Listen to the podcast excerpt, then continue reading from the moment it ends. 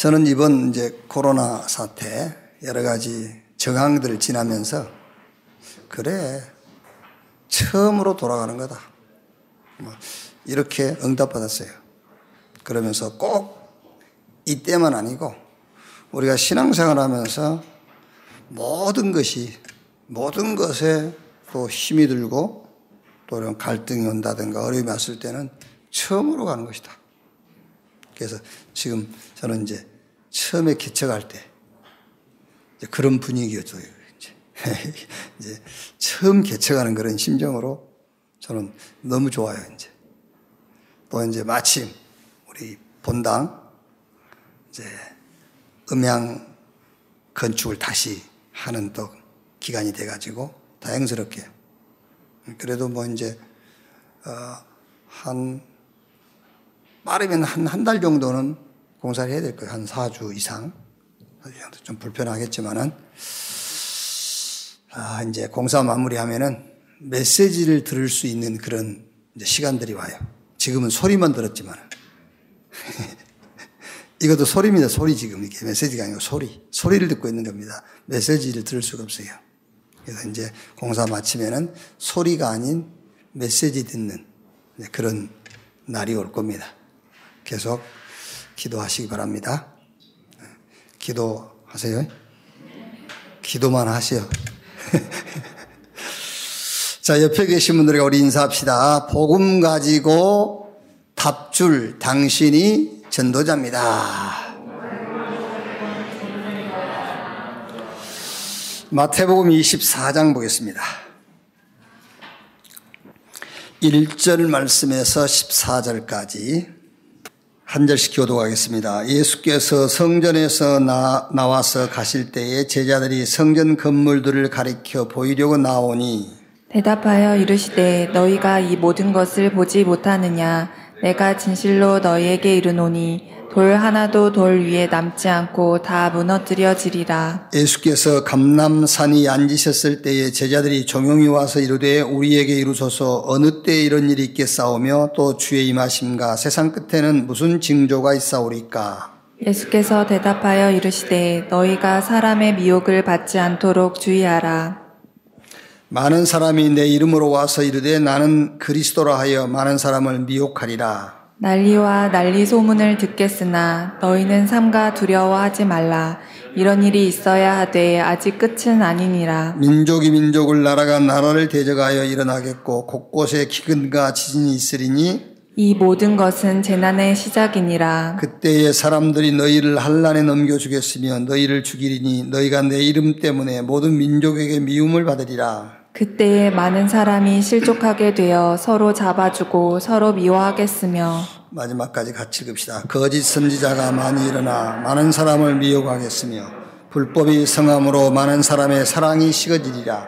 그러나 끝까지 견디는 자는 구원을 얻으리라. 이 천국 복음이 모든 민족에게 증언되기 위하여 온 세상에 전파되리니 그제야 끝이 오리라. 아멘.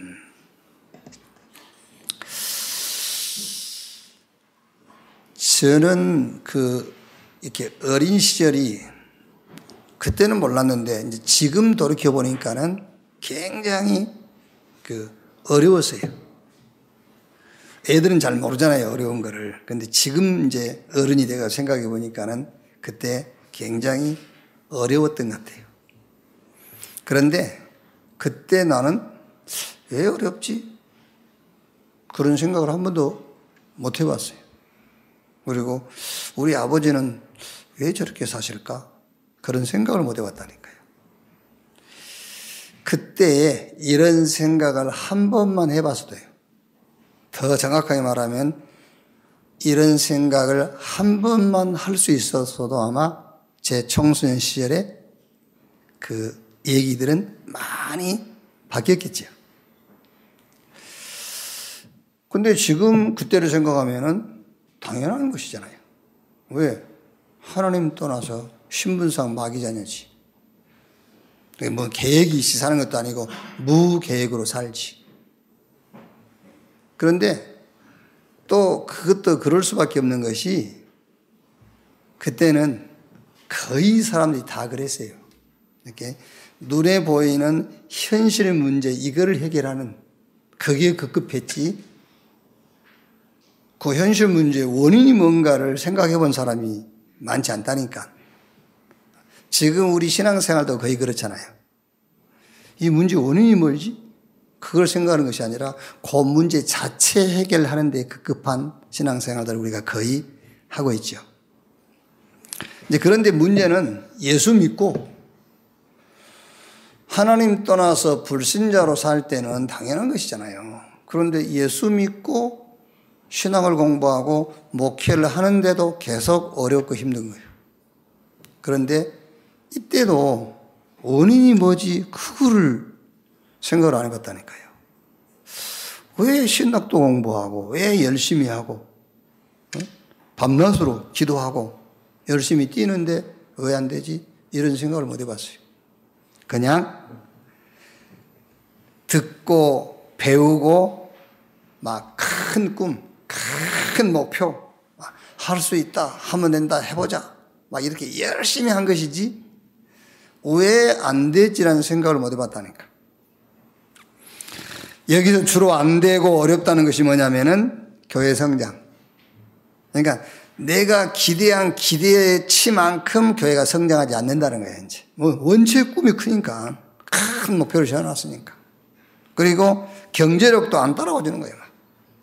막, 막 개척한 지 한 3년 되면 막 땅도 구입하고, 건축도 하고, 막 선교사들도 그냥 막 뭐가 필요한데, 그래, 도와줄게, 막 이래야 되는데. 안 되는 거예요, 그게. 경제력도 안 따라와 주지.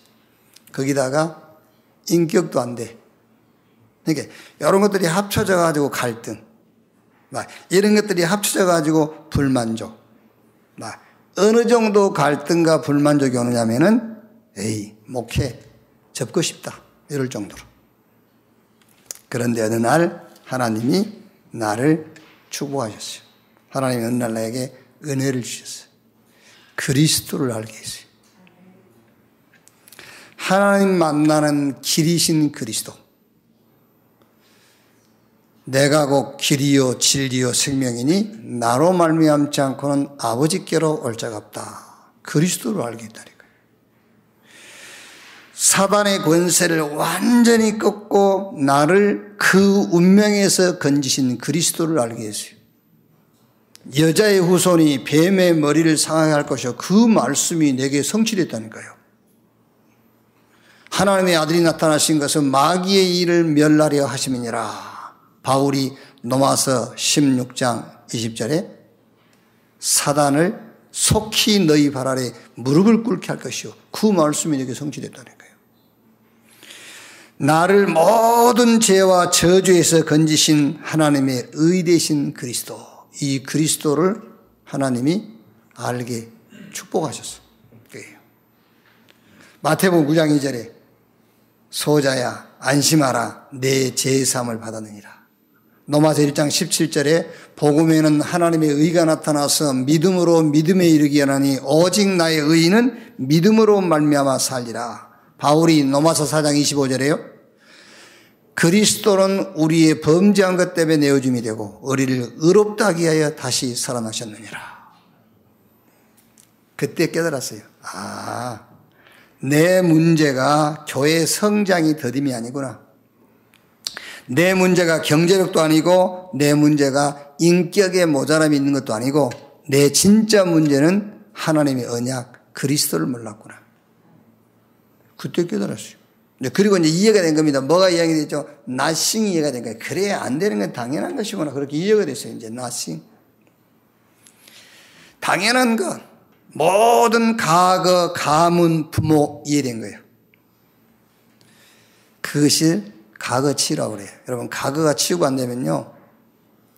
가난한 가거가 부자 됐을지라도 가난했던 가거의 그 이유, 왜 가난했나 그 이유를 모르면 부자 돼도 가난한 사람으로 살아요. 부자가 돼도. 전에 실패했던 그 원인을 알아야 되거든요. 그걸 모르고 성공했다. 성공했을지라도 실패자로 살아가는 거예요. 아, 왜 내 과거가 나싱이었나? 그게 유리한 겁니다. 아, 그래. 그리스도를 몰랐구나. 어디도 누구도 무엇도 나싱 이해됐어요. 어떤 것도 나싱이에요. 강대국도 영웅들도 나싱 그게 이해됐다니까요. 그리고 이제 확신이 왔어요. 에브리싱. 갈릴리도 될 수 있다. 확신. 저 나사렛도 될 수 있다. 그러면 나도 할 수 있다. 이제. 왜?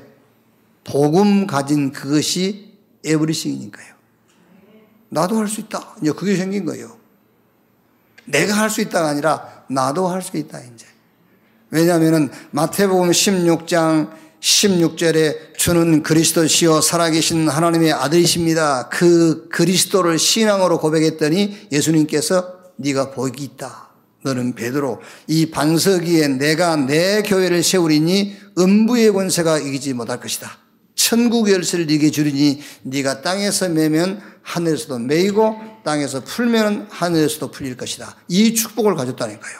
그리스도를 신앙으로 고백했는데 골로새 2장 2절로 3절에 하나님의 비밀인 그리스도 안에 모든 보화, 모든 지혜, 모든 지식이 다 들어있다.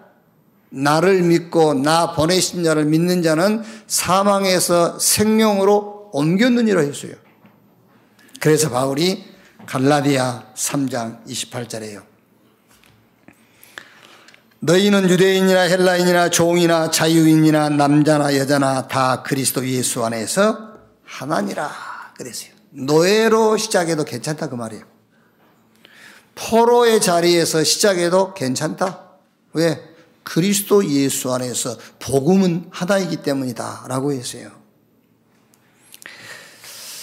이것이 월요일 새벽 기도에 정리한 미래 보기. 카버런트 나의 응답이 그게요. 이렇게 나의 응답. 미리 보기. 뭘 미리 받느냐? 나싱. 뭘 미리 받냐? 에브리싱. 미리 보면 여러분, 미리 응답 오고, 미리 이기고, 미리 정복하고, 미리 성취해요. 자, 오늘은 시대를 놓고 그 시대에 대한 주님의 절대 계획을 찾아서 절대 목표를 확정하는 거예요. 예, 시대를 보고요. 이 시대 속에 주님의 절대 계획, 주님의 절대 계획이 보여야 절대 목표를 정할 수가 있어요. 한 시대의 주님의 절대 계획을 발견하고 이 그 찾는 것을 보고 비전이다 그래요. 요 비전 여기에다가 주님은 모든 힘을 다 쏟아줘. 모든 시간표 여기다 다 맞춰요. 그래서 창세기 41장 38절에 하나님이 모든 힘을 요셉에게 줬잖아요. 그러니까 누구도 해석 못하는 바로왕의 꿈을 요셉이 해석한다니까요. 하나님이 요셉에게다가 시간표를 탁 맞추고 있는 거예요. 왜? 비전을 가졌어요. 그 비전이 뭐냐? 시대의 하나님의 절대 계획. 그 계획이 요셉의 절대 인생 목표가 된 거예요. 거기다가 하나님이 모든 힘을 다 쏟아부어 줬어요. 출애굽기 3장 12절에 모세에게 하나님이 하신 말씀입니다. 반드시 정령 내가 너와 함께 할 것이다. 왜? 모세가 그 시대의 하나님의 절대 계획을 보고 그 절대 계획 속에서 절대 목표를 탁 정한 겁니다.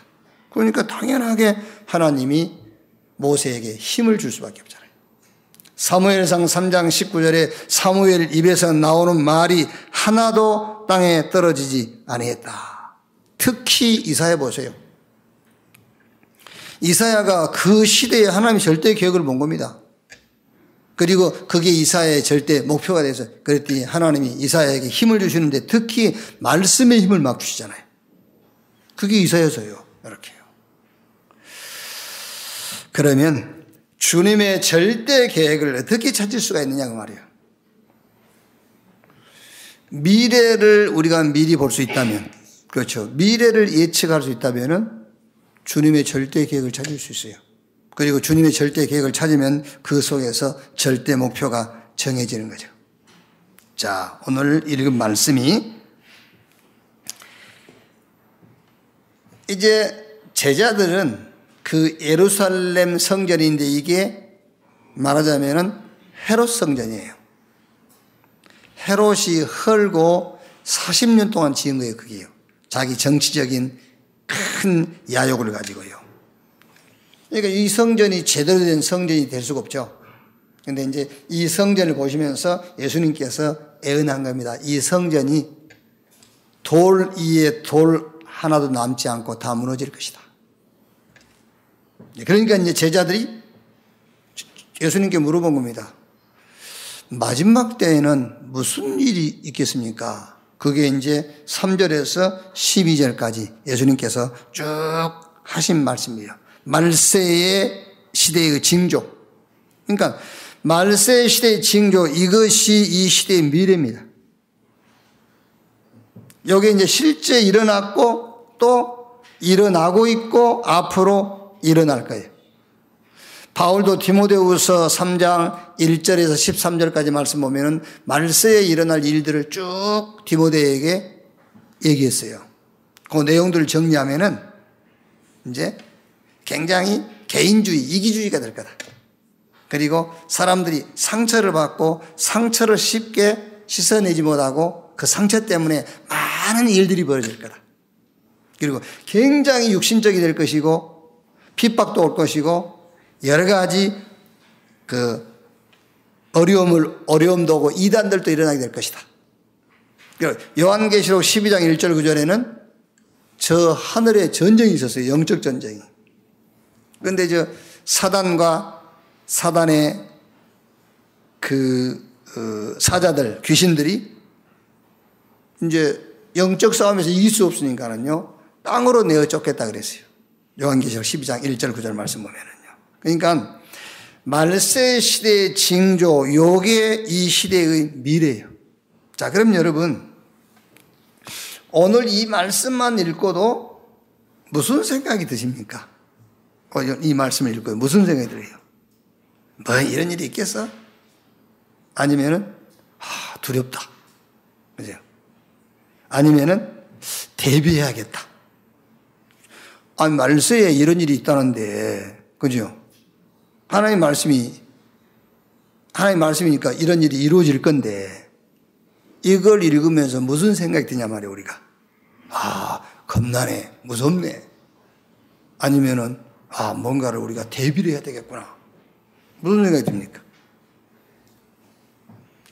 저는 이, 이 말세날 징조를 보면서 아 후유증 시대 오겠다 그렇죠 어떤 후유증이 나타나느냐? 정신 문제. 어떤 후유증이 오느냐? 영적 문제.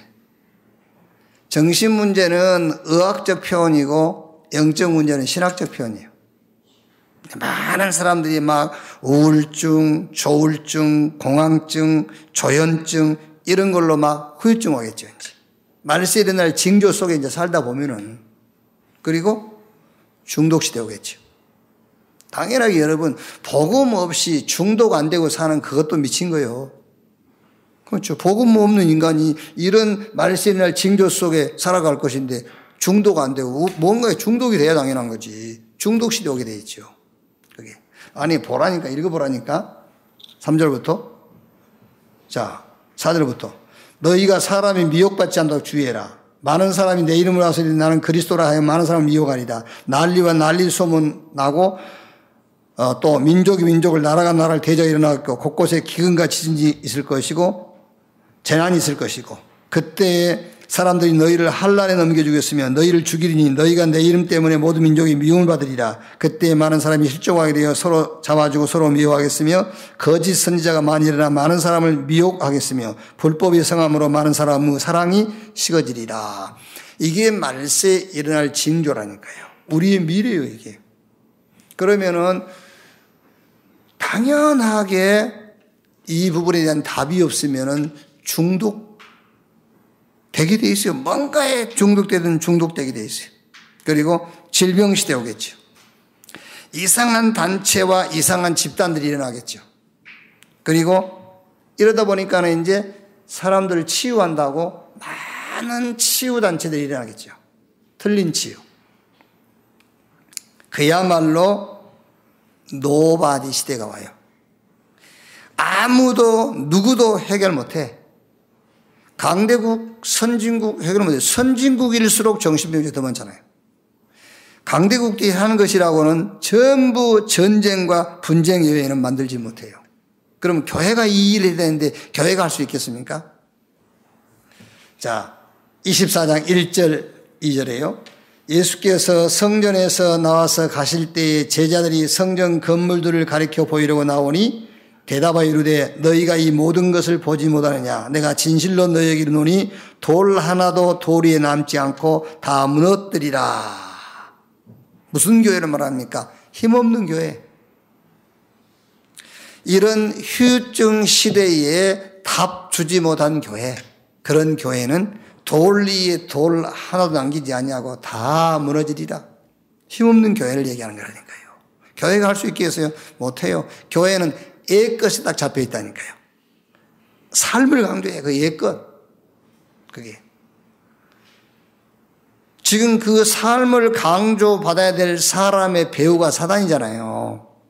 근데 그 사람의 삶만 강조하고 있는 거예요. 그 사람이 나타낸 행위만 가지고 판단하고 기준 삼고 있는 겁니다. 그 나타날 수밖에 없는 그 행위의 배후, 눈에 안 보이는 게 사단인데. 그러니까 교회가 힘이 없고 아무것도 할 수 없는 거죠. 휴증 시대에 바로 nobody 시대. 강대국도 선진국도 손 못 대요. 교회도 할 수 없어. 여기에 답을 주셨어요. 자, 그 답이 주님의 절대 계획입니다. 자, 23장, 24장 13절. 그러나 끝까지 견디는 자는 구원을 얻으리라. 남은 자 그 말입니다. 여기서 구원은 천국 갈 구원을 얘기하는 게 아니에요. 이런 마지막 때의 이런 징조들, 이런 미래 앞에서 끝까지 견딘다. 이 말은 남은 자 그 말이에요. 이것을 놓고 하나님이 남겨놓은 자 그 말이라니까요. 여기에 답주라고 남겨놓은 자, 그게 답이라니까. 그게 주님의 절대 계획이요. 그러니까 여기 앉아 계신 여러분이 주님의 절대 계획이요. 남은 자, 이게요. 막 이, 런 한란이 오고 전쟁이 하는데 막 견뎌냈다 그 말을 하는 게 아니라니까. 아시겠어요? 끝까지 견디는 자가 구원 온다 그러니까는요, 막 이런 한란 속에서 막 끝까지 살아남고 그 말이 아니요. 여기에 답을 주라고 주님이 남겨놓은 자가 있다니까. 그 구루터기, 그 랩린트, 그게 답이다 그 말이에요. 그게 주님의 절대 계획. 그렇다면 이 교회와 여기 앉아있는 저와 여러분이 주님의 절대 계획이요. 뿌리를 그리스도에게 둔 자, 모든 시작이 그리스도로부터 시작된 자, 모든 원인이 그리스도로 말미암아 된 자, 그 남은 자 끝까지 견디는 자는 구원을 얻으리로다. 하나님이 저와 여러분을 주님의 절대 계획으로 남은 자로 하나님이 세우신 줄로 믿습니다. 우리가요, 빨리 이 착각과 오해에서 벗어나야 될 게 뭐냐면은 기성세대, 자꾸 우리 후대에게 천명, 소명, 사명을 토수하려고 그래요. 우리, 우리 세대는 천명과 소명과 사명을 토수하는 세대인 줄 알아요. 착각입니다. 그거는 오해하신 거예요. 아닙니다. 우리가 랩넨트 운동한다고 하니까 랩넨트에게 모든 사명을 떠맡기는 사명인지 아십니까? 그게 아니에요. remnant 착각하는 건 나이가 remnant인 줄 알아. 아닙니다. 뿌리를 그리스도에게 둔 자가 remnant요. 그게 모든 시작이 그리스도로부터 시작된 자가 remnant. 모든 원인 그리스도로 말미암아. 이 답을 가진 자가 렘넨트라니까요. 저 신창이 아마 이제 이쪽 아래쪽에서는 신창 쪽에가 러시아인들이 가장 많이 와 있나 봐요. 그 신창 쪽에가. 예, 거기 가면은 거의 다 러시아, 한국 사람을 애국 사람 만나듯이 만난대요. 거기는 한국 사람 만나고, 오, 애국 사람 만났다. 이럴 정도로 러시아 사람들이. 그러니까 이제 거기에 먼저 이제 문을 열고 들어간 사람들이 거기가 다 이단들이잖아요. 이단들이 어디든지 먼저 들어가거든요. 이렇게. 이단들이 먼저 들어간 거예요. 교회 세우고 이제. 그 가보니까는 교회 다니다가 이제 그만둔 사람들이 이제 상당수야. 이제 왜 교회를 다니다 그만뒀냐 물어보니까는 교회 갔더니 여자가 하나님이어서 안 간다고. 나는 뭔 말인가 여자 목사란 말인가 그랬더니 확인해 보니까 그게 아니고 하나님의 교회. 그 하나님의 교회는 이제 그 지금 엄마가 이제 또 하나님 됐거든요. 그러니까 여자가 하나님이라고 해서 안 간다면서. 그런데 부부 그 이제 부부가 다 직장을 가니까는 다 내버려져 있잖아요. 아이들이 TCK들이요. 이걸 어떻게 해야 되냐고 말이에요.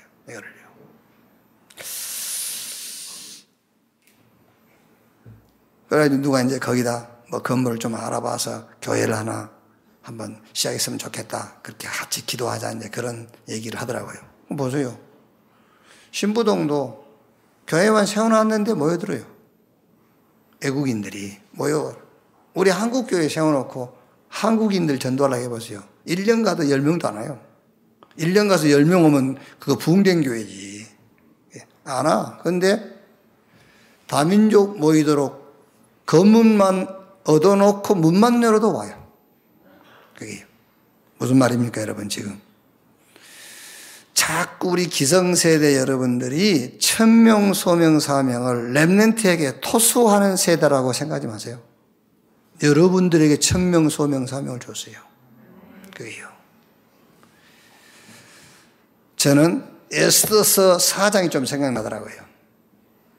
모르드게 삼촌이 에스더를 훈련시켜 가지고 왕궁에 집어넣었거든요. 그런데 이제 유다인들이 죽을 이기가 왔잖아요. 하만의 계계로. 그때 모르드게가 에스더한테 얘기한 거예요. 다 죽게 됐다. 날짜 정해져 있다. 빨리 네가 왕을 만나라. 에스더가 뭐라 하죠? 갈 수 없다는 거예요. 왕이 지금 누구도 안 만난다는 거예요. 그런데 왕이 부르지 않았는데 나가서 왕이 호를 내밀지 않냐면은 죽게 된다는 거예요. 그때 모르드게가 에스더한테 한 말이잖아요. 네가 앙구가 된 것이 이때를 위함이 아닌 것을 이때를 위함인 것을 네가 왜 모르냐? 네가 이 자리를 피하면 하나님은 다른 방법으로 유다인들을 구원하겠고 그 뒤에 말이 겁나잖아요. 너와 네 아비 집은 어떻게 될 것이다? 멸망받을 것이다 그랬어요. 그게요. 그러니까 잘못 우리가 렘넨트 사역을 한다고 렘넨트에게 모든 것을 떠맡기는 세대가 우리 세대가 아니에요. 우리 세대의 천명, 소명, 사명으로 회개해야 돼 우리가요. 회개는 다른 회개하는 게 아닙니다. 놓친 것을 회개하는 겁니다. 놓친 것을 다시 찾는 거예요. 천명, 소명, 사명으로 회개해라. 자, 주님의 절대 계획이 뭐냐? 남은 자야. 남은 자. 잘 생각이 됩니다. 막 이 마지막 때 일어날 이런 징조 속에서 막 살아남고 버티고 도망가고 막 숨고 그래서 남은 자 그 말이 아니고 하나님께서 이 마지막 시대에 일어날 징조, 우리의 미래를 놓고 답줄 자로 우리를 남겨놓았다. 그게 주님의 절대 계획이다. 내가 주님의 절대 계획 속에 있는 자다. 자, 두 번째는 24장 14절이에요. 이 천국 복음이 모든 민족에게 증언되기 위하여 온 세상에 전파되리니 그제야 끝이 오리라. 여기 방향인데 복음으로 답을 줄 수 있는 자가 답이에요. 복음으로 답을 줄 수 있는 자가 답이라니까요. 복음으로 답을 줄 수 있는 저와 여러분이 주님의 절대 계획이에요. 우리 준아, 우리 이제 악기도 하고 그러는 우리 준하가 이제 군에 입대하는데 군 복무하러 가는 게 아닙니다. 답으로 가는 거예요, 답. 군 복무하러 가는 게 아니고. 군 복무하러 가는 것이 아니라 렘넨트로 살리는 자로 가는 거예요. 천명, 소명, 사명을 가지고 가는 것이지 군 복무하러 가는 게 아니에요. 그러면은 18개월이면 20개월입니까? 20개월 그게 군 복무 기간이 아니라 응답받는 시간이 돼버려요. 방향인데 복음으로 답을 줄 수 있는 자가 답이요. 복음으로 치유할 수 있는 자. 이게 주님의 절대 계획이란 말이에요. 자, 24장에 또요. 이렇게 되어 있죠. 모든 민족에게 증언되기 위하여 온 세상에 전파되니 모든 민족 온 세상 이게 주님의 비전입니다. 주님의 비전을 절대 목표로 삼는 자가 답이에요.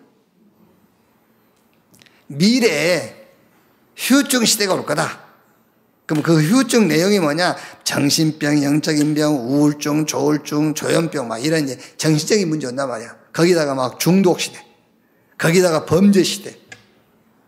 거기다가 막 이제 이걸 치유한다고 막 틀린 방법으로 치유하는 틀린 치유 시대가 와. 이런 시대를 놓고 주님이 준비하신 절대 계획이 뭐냐? 그 절대 계획이 남은 자, 그게 절대 계획이라니까. 저와 여러분을 이 현장을 놓고 하나님이 남겨놓았어요. 그게 주님의 절대 계획이에요. 두 번째는 주님이 복음으로 답을 줄 수 있는 자가 답인데 그게 저와 여러분이에요.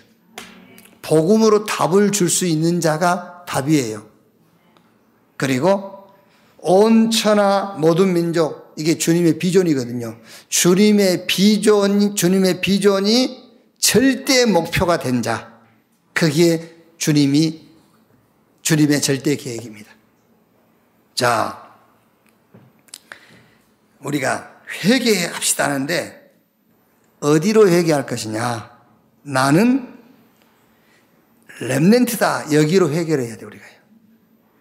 나는 주님이 남겨놓은 자다. 여기로 회개를 해야 돼. 어디로 회개하느냐? 나는 복음으로 답을 줄 답이다. 여기로 회개해야 돼.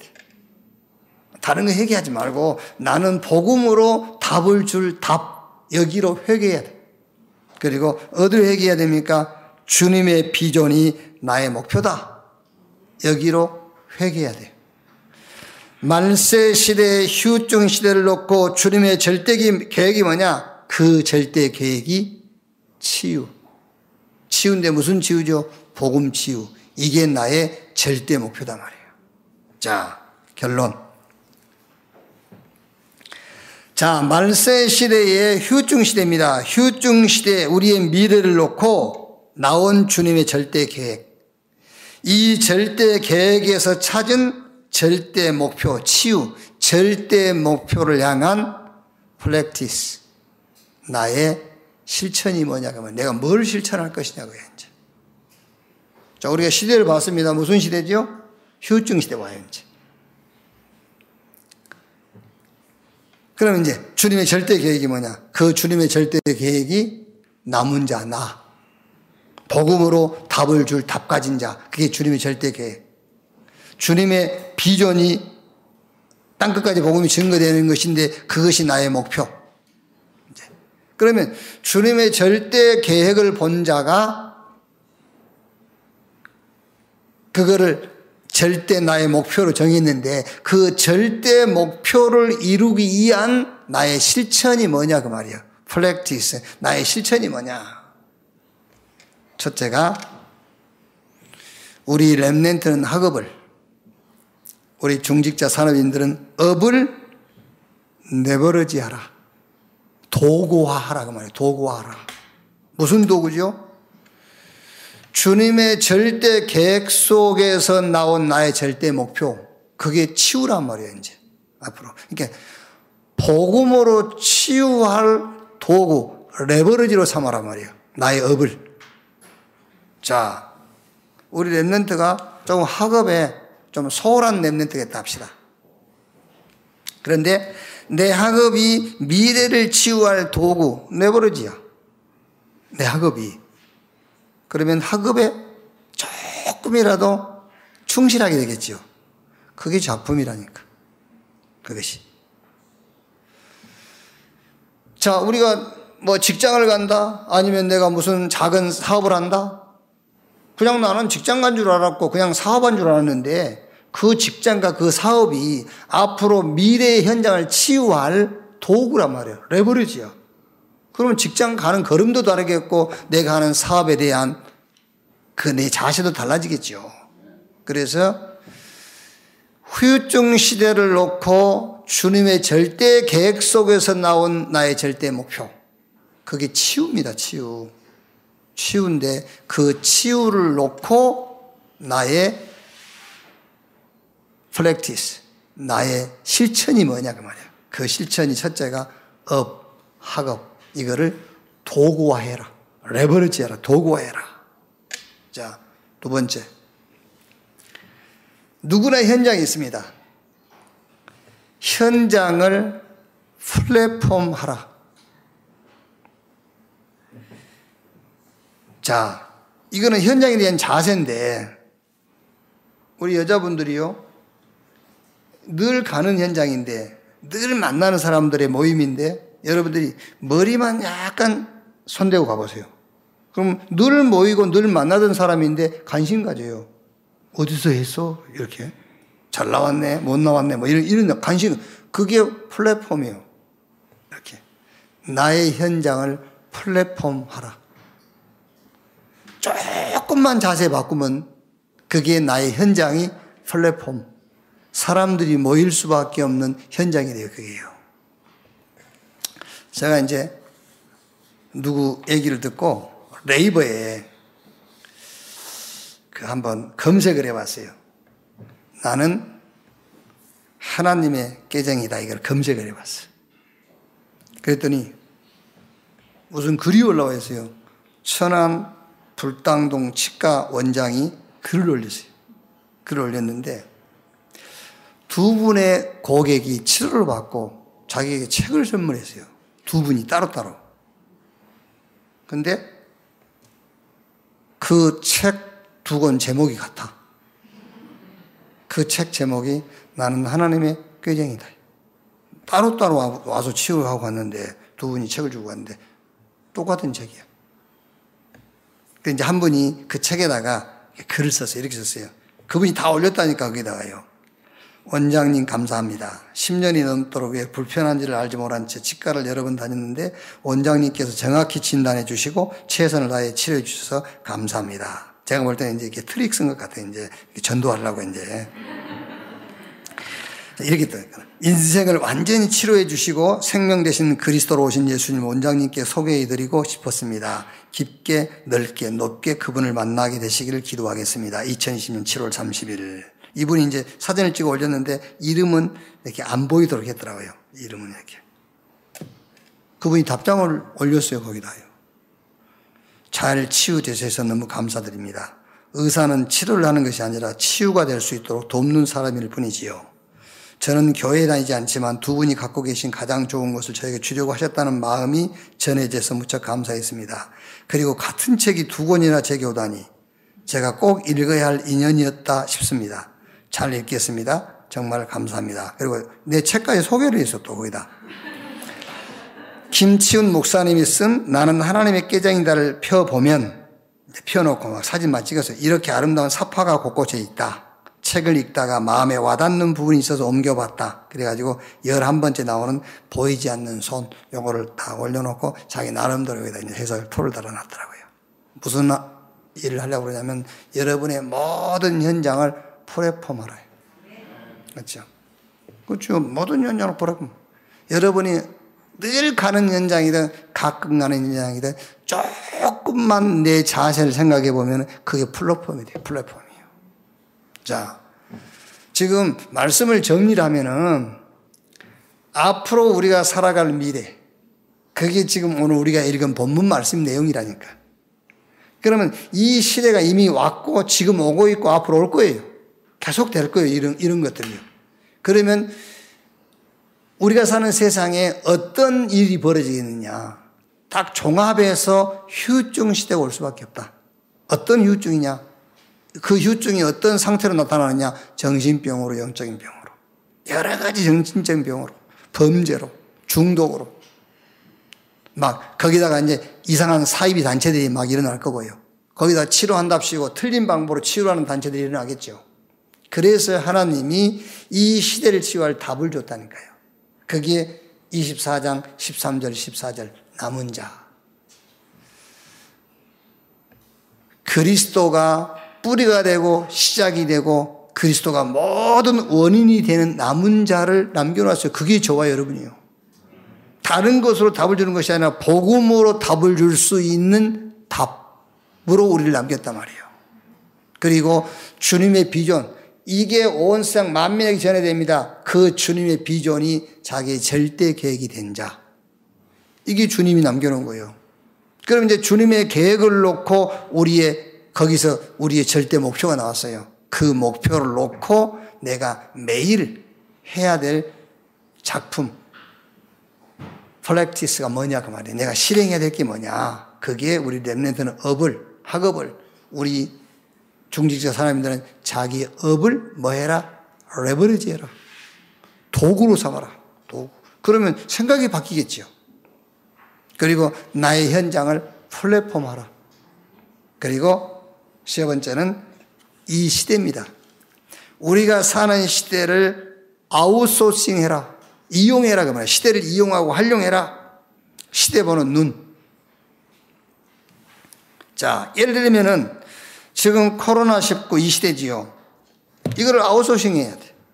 그러면 저는 목회자기 때문에 이 코로나19 이걸 어떻게 아웃소싱을 할까요? 어떻게 이걸 이용할 거냐 그 말이죠. 나는 목회자기 때문에 당연하게 저는 뭐 해야 되겠죠? 저는 코로나19 이거를 아웃소싱 하는데 영적 싸움을 싸우는 겁니다. 그게 아웃소싱이에요. 시대를 이용하는 겁니다. 그리고 저는 이걸 어떻게 이용하지요? 이때에 나는 내 것을 찾는 거예요. 하나님 이신 내 것을 찾는 시간을 갖는 거예요. 그게 시대를 이용하는 아웃소싱 하는 겁니다. 그리고 진짜로 이미지 따라가는 겁니다. 하나님의 형상, 하나님의 말씀 따라가는 거예요. 그럼 전에는 안 했냐? 전에도 했겠지만 더 확실하게 하는 겁니다. 코로나19 시대. 이 시대를 이용해라. 아웃소싱 해라. 이렇게. 그래서 절대 계획 주님의 계획, 거기서 나오는 절대 목표. 그 절대 목표를 놓고 꼭 해야 될 것 세 가지. 우리 랩렌트의 업은 학업이잖아요. 우리 기성세대의 업은 직장이기도 하고 내가 하는 작은 사업이기도 하고 요거를 치유의 도구로 삼아라. 그러면 다르죠, 이제. 우리가 가는 모든 현장을 플랫폼으로 만들어요. 그러면 여러분들이 늘 가는 현장과 만나는 사람에 대한 나의 자세 달라지겠죠. 그리고 이 시대입니다. 모든 시대를 아웃소싱해라. 시대를 잘 이용해라. 시대를 정확하게 보는 눈 가져라 그 말이에요.